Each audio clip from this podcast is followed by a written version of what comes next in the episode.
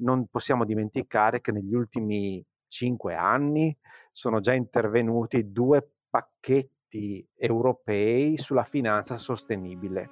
Il futuro prossimo pone delle sfide. A queste sfide bisogna dare delle risposte. Noi siamo Ilaria e Ida, Dynami Evolution. Ogni giorno supportiamo aziende, istituzioni e terzo settore nella ricerca di bandi e finanziamenti per sviluppare i loro progetti.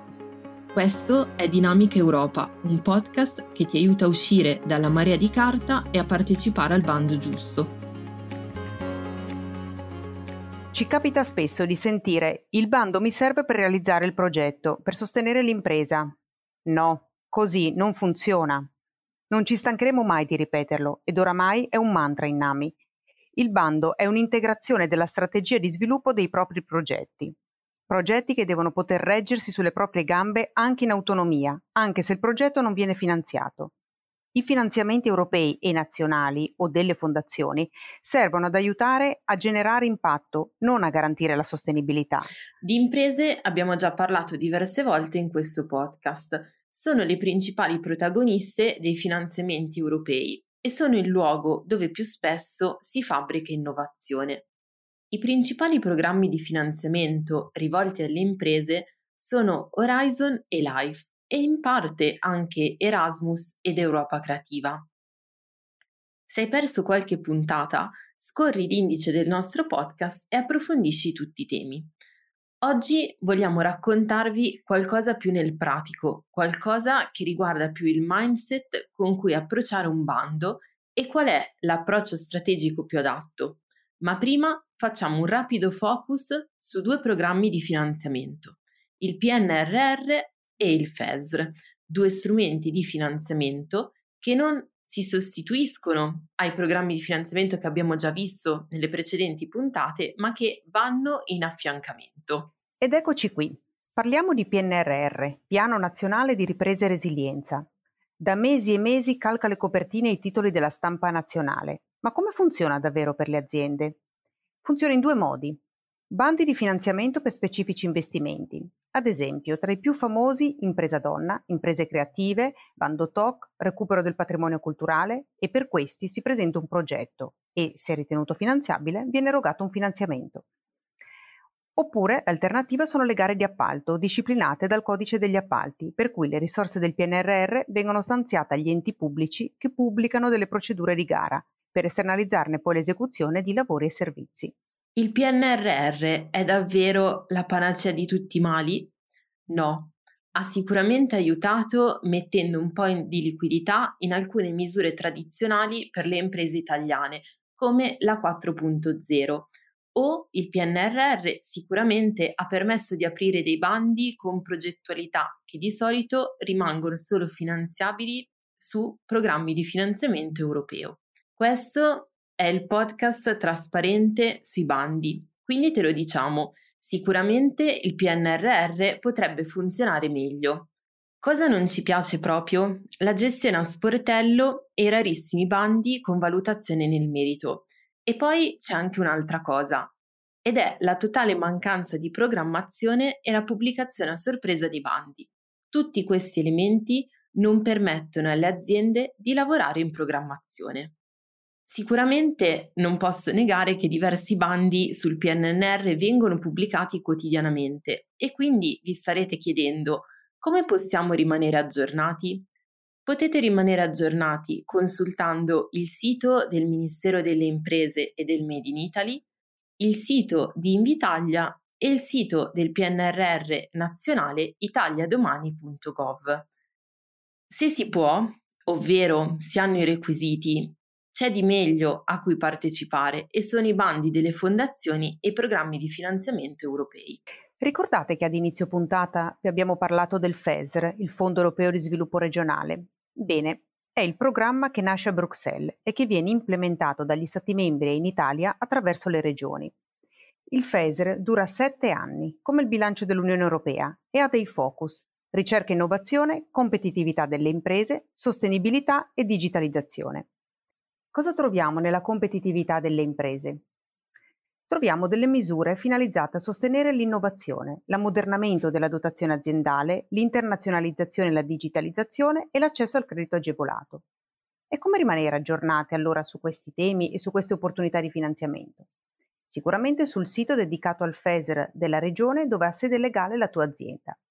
E ricordati che oltre ai bandi nazionali e quelli del FESR ci sono tante opportunità nei principali programmi europei. Ricordati che oltre ai bandi nazionali e del FESR ci sono tante opportunità nei principali programmi europei. Qual è il segreto? Il segreto è di rimanere sempre aggiornati e di avere un buon assessment sul progetto e l'analisi dei bisogni. Ed eccoci qui. Avevamo promesso che ci saremmo occupati di strategia e mindset, ma prima un ultimo remind. Il valutatore di un progetto, quindi la persona che decide se finanziarlo o no, non finanzia progetti che non hanno una loro autonomia e sostenibilità finanziaria.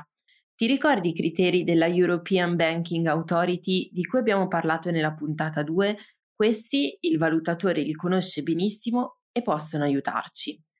Il bando come strategia finanziaria anche nel rispetto del principio della responsabilità sociale di impresa. Un ottimo alleato per la strategia finanziaria delle imprese è la partecipazione ai bandi.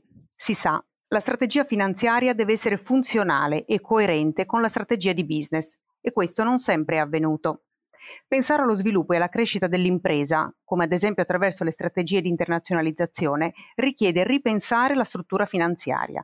Sono strategie che hanno bisogno di tempo per dare dei risultati. Chi gestisce un'impresa non può oggi non valutare l'opportunità di una crescita qualitativa e di una diversificazione della struttura finanziaria. Per fare questo è necessario sviluppare delle considerazioni, delle valutazioni e implementare delle azioni, come la partecipazione ai bandi. Oggi ne parliamo con Andrea Del Colle, Project Manager di Anima Impresa, e Valeria Brogian, Presidente di Anima Impresa. Anima Impresa è un'associazione friulana che promuove la cultura della responsabilità sociale d'impresa e della sostenibilità strategica, una community a cui aderiscono aziende, professionisti ed enti che si occupano di innovazione e sostenibilità aziendale, che ogni giorno si occupa di divulgazione e di ricerca. Ciao Andrea, cosa ne pensi di questa visione e come le applicate in Anima Impresa? Un saluto a tutti innanzitutto. Beh, Anima Impresa è un'associazione di imprese, quindi la nostra particolarità è, è il fatto che i nostri soci sono per lo più eh, aziende del territorio nord-est, diciamo. Noi lavoriamo soprattutto in Friuli Venezia Giulia, però insomma ci espandiamo anche un po' su territori affini. E, ehm, le tematiche che tu hai sollevato sono molto importanti per noi perché da un lato la sostenibilità, che è il tema che noi eh, divulghiamo, che noi promuoviamo, che noi in qualche modo cerchiamo di diffondere nel nostro territorio, eh, sono nostro, la nostra mission in qualche modo, no? cioè, lavoriamo proprio per in qualche modo diffondere culturalmente le tematiche della sostenibilità, però c'è un forte legame tra mondo finanziario e mondo della sostenibilità. Anzi, mi, mi, verrebbe da dire che i principali, in qualche modo, driver, i principali, cioè in qualche modo, promotori di, di, di questo approccio siano proprio gli operatori finanziari non possiamo dimenticare che negli ultimi, diciamo, cinque anni sono già intervenuti due pacchetti europei sulla finanza sostenibile, che da un lato eh, dicono agli operatori finanziari, voi operatori finanziari, insomma, dovete essere più trasparenti su come incorporate la sostenibilità nelle vostre operazioni di investimento e anche su come incorporate la sostenibilità, in qualche modo come interpretate la sostenibilità verso quelli che sono i vostri clienti, tra virgolette. Dall'altro lato si chiede alle aziende di essere sempre di più appunto trasparenti verso come le singole imprese appunto eh, interpretano la sostenibilità, la applicano nella, nella loro quotidianità. Quindi eh, è una spinta che deriva dal mondo finanziario, diciamo una spinta molto forte, che però noi cerchiamo in qualche modo come associazione diciamo, di trasmettere alle nostre imprese, facendo capire anche alle piccole e medie imprese che devono sempre di più essere compliant cioè, rispetto a determinati obiettivi di sostenibilità e dall'altro lato trasparenti nel come interpretano la sostenibilità all'interno delle proprie strategie, del, della propria operatività. Noi abbiamo in questo momento un'ottantina di aziende associate, più una quarantina di professionisti, quindi il nostro ruolo è quello in qualche modo di far capire che diciamo, queste tematiche non sono più appannaggio diciamo, di imprenditori visionari, se così possiamo dire, ma siamo, sono sempre di più un, una richiesta che deriva insomma, dal, dall'intero mondo della finanza, che poi orienta anche, come ben saprete, eh, la programmazione europea dei prossimi sette anni, quindi anche tutto ciò che potrà derivare insomma, dai, dai bandi europei e quant'altro.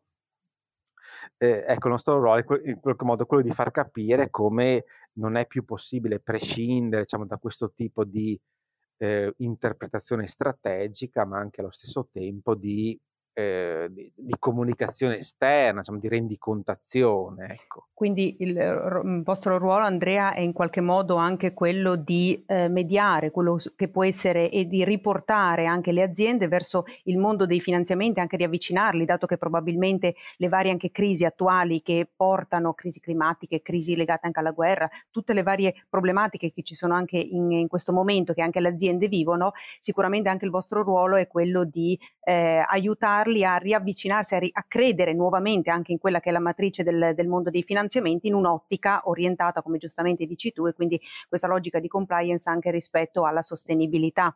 Quindi essere sì un'azienda sostenibile, all'avanguardia, al passo con i tempi e riuscite, immagino, anche a vedere in quelle realtà delle potenzialità e quindi a supportarle in modo tale da eh, poterli indirizzare nella, nella, maniera migliore per eh, approcciare appunto anche delle nuove realtà, nuovi spettri finanziari anche attraverso il mondo dei finanziamenti. Certo, da un lato tutta, tutta, la programmazione finanziaria anche dell'Unione Europea, insomma penso alla programmazione 2021-2027 incorpora forti elementi di, di sostenibilità, diciamo transizione ecologica, quindi obiettivi di carbon neutrality, diciamo aspetti diciamo molto anche forti, insomma in qualche modo diciamo, importanti dal punto di vista poi anche de, di quello che deve essere l'impegno poi delle imprese.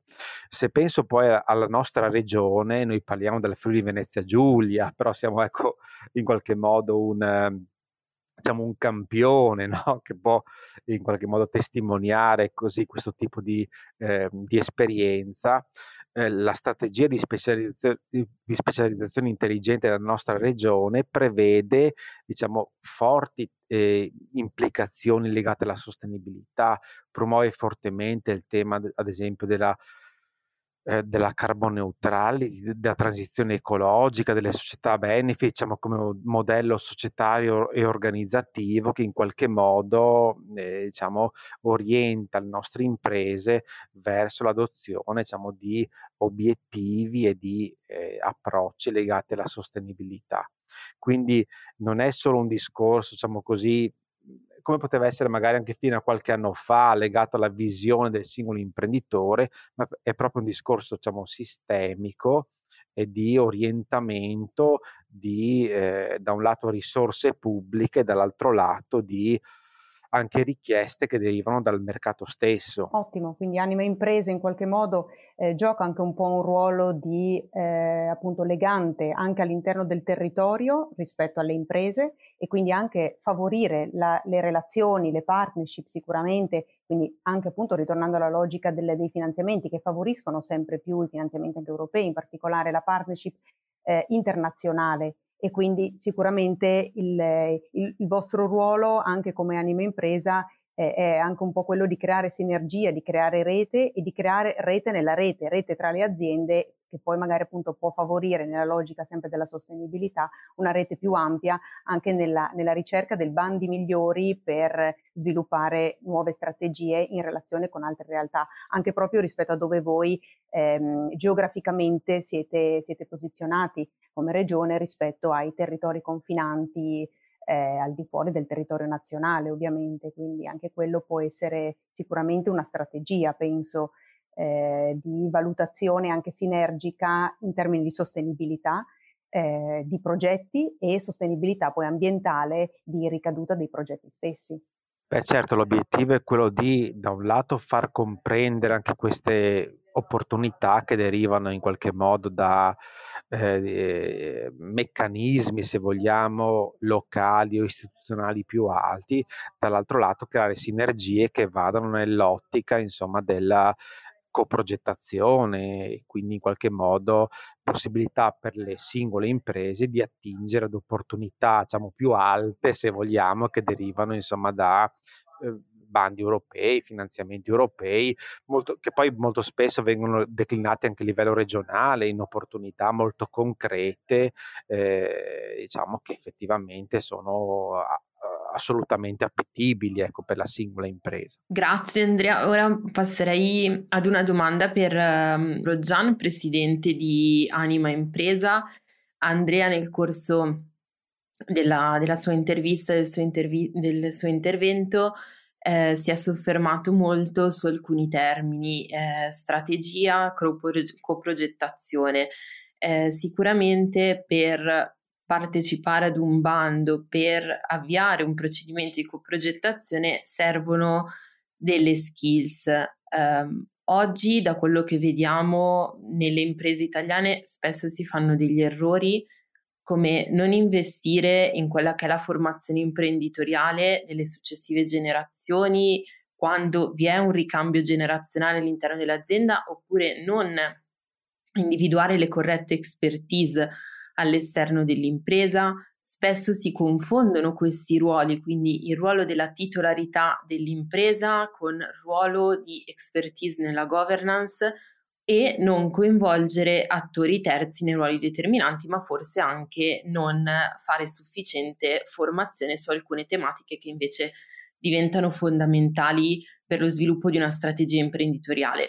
Quindi volevo chiedere a Valentina, intanto ringraziandola per essere qui con noi in questa puntata del nostro podcast, quali sono le skills principali che secondo te mancano in questo momento nell'asset imprenditoriale italiano? Qual è la tua esperienza sia come presidente di Anima Impresa che come imprenditrice. Allora, buongiorno a tutti e grazie per questo invito. Mi chiamo Valeria Brogian, sono presidente di Anima Impresa, che è stata presentata poco fa dal collega Andrea De Colle, e sono presidente anche del gruppo Servizi CGN con sede a Pordenone.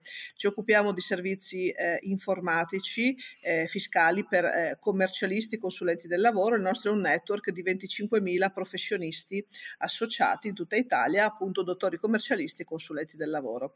Siamo sul mercato da quasi 30 anni e la tua domanda chiaramente va a eh, invitarmi a, a, fare una indagine su quali sono le skills per gestire eh, eh, l'impresa, l'impresa oggi, quindi tu dici eh, quali sono le skills per gestirla non solo da imprenditore ma anche da imprenditore che si appresta a un passaggio magari generazionale, quindi si affida diciamo a dei manager. Ecco, tutte queste tematiche devo dire ci sono particolarmente care. La nostra azienda è proprio un'azienda che nasce, eh, che è un'azienda familiare e siamo proprio adesso nel passaggio diciamo no, eh, generazionale, quindi la seconda generazione, ma la necessità poi ecco di di essere eh, presenti nel mercato. Queste sono delle problematiche che voglio dire, le problematiche delle imprese poi sono sempre più o meno le stesse. Che tu ti occupi di produzione, che tu ti occupi di servizi, voglio dire, perché sono sempre le stesse? Perché fondamentalmente c'è l'uomo al centro, no? E quindi uomo, eh, eh, uomo organizza, uomo gestisce, eh, uomo produce, quindi voglio dire, le problematiche sono più o meno le stesse. Noi siamo in questa fase, siamo in una fase di grande, diciamo, eh, di grande sviluppo. Attualmente siamo quasi 280 persone, appunto con sede a Pordenone, che per una società di servizi, credetemi, è tantissimo.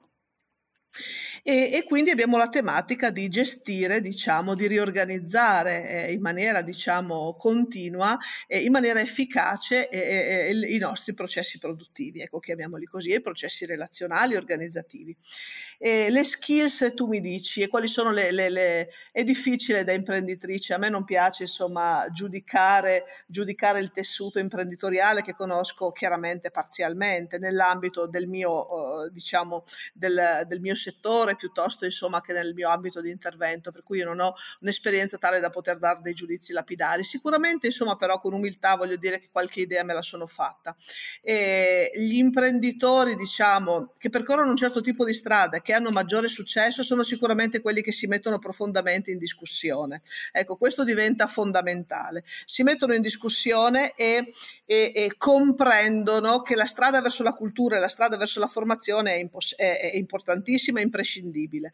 Quindi, voglio dire, investono tanto nella sostenibilità sociale, perché voi sapete anche la parola sostenibilità è una parola ormai altisonante, tante volte potrebbe anche correre il rischio di diventare vuota come qualità, innovazione, che nel corso degli anni sono diventate dei paroloni spesso abusati. Anche sostenibilità potrebbe correre questo rischio.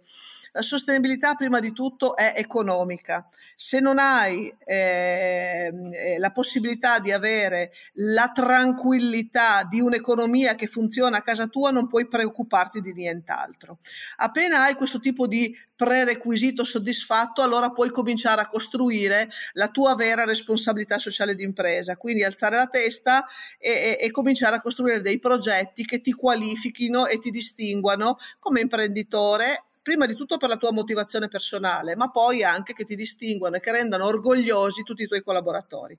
E questa è la, è la, è la, è la sostenibilità sociale, quella sulla quale noi abbiamo investito tantissimo in questi 12 anni. Eh, non penso che non voglio mettermi a fare nessun tipo insomma, di elencazione in questo momento perché rischierei di annoiarvi. Però ecco, abbiamo puntato tutto sulle persone, sul fatto che le persone nel nostro ambiente di lavoro, società di servizi, scolarizzazione alta, molti giovani, queste persone dovevano per noi realizzarsi e, e partecipare con motivazione alla vita dell'azienda tutti i giorni e determinarne i risultati. Quindi abbiamo cercato di impostare una leadership diffusa, una leadership collaborativa. E, e chiaramente per fare questo ci siamo inventati di tutto partnership, formazione personale, eh, partnership con i partner culturali del territorio. Abbiamo la fortuna in Friuli Venezia Giulia di avere una grande vivacità culturale, di scambio, di associazionismo, per cui abbiamo anche approfittato del valore già espresso dal nostro territorio. No? E, e, poi cos'altro? E, tu, tutto quello che abbiamo fatto, quindi anche vari progetti insomma, interni, sono tutti finalizzati a far esprimere al nostro collaboratore la sua unicità, la sua diciamo, distinzione e, e, e la sua autorealizzazione. Ecco, questo è quello che abbiamo fatto.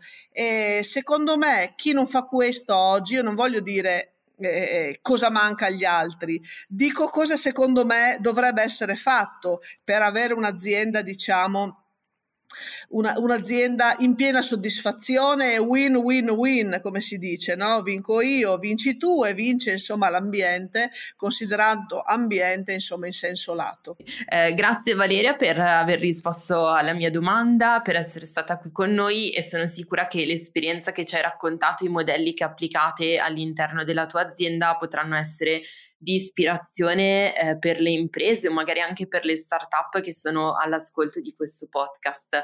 Eh, vi chiedo, chiedo ad entrambi, Andrea e Valeria, se avete piacere di lasciare i vostri riferimenti o un sito web, così se qualcuno vuole cercarvi online può farlo con facilità. Certo, con grandissimo piacere www.cgn.comogenovanapoli.it e poi mi trovate su LinkedIn Valeria Broggian. Grazie, anch'io vi ringrazio di cuore per questo momento che ci avete dedicato e, e a presto. Beh, certamente volentieri. Trovate Anima Impresa su www.animaimpresa.it e poi sui principali canali social, quindi Facebook, Instagram e LinkedIn. Quindi cercate Anima Impresa eh, e quindi ci trovate. Eh, ci ha fatto piacere partecipare a, questa, a questo colloquio e quindi auspichiamo insomma, di, eh, di ritrovarci in una successiva occasione. Grazie, grazie Andrea, grazie Valeria e per i nostri ascoltatori e le nostre ascoltatrici se vi è piaciuta questa puntata lasciateci 5 stelline e a presto ci sentiamo nella prossima puntata di Dinamica Europa. E per questa puntata è tutto. Se questo episodio ti è interessato, lasciaci una recensione o 5 stelline su Apple Podcast e Spotify. Se vuoi contattarci, scrivici su LinkedIn, ci trovi come Nami Evolution oppure visita il nostro sito web www.namievolution.com. Ci sentiamo alla prossima puntata.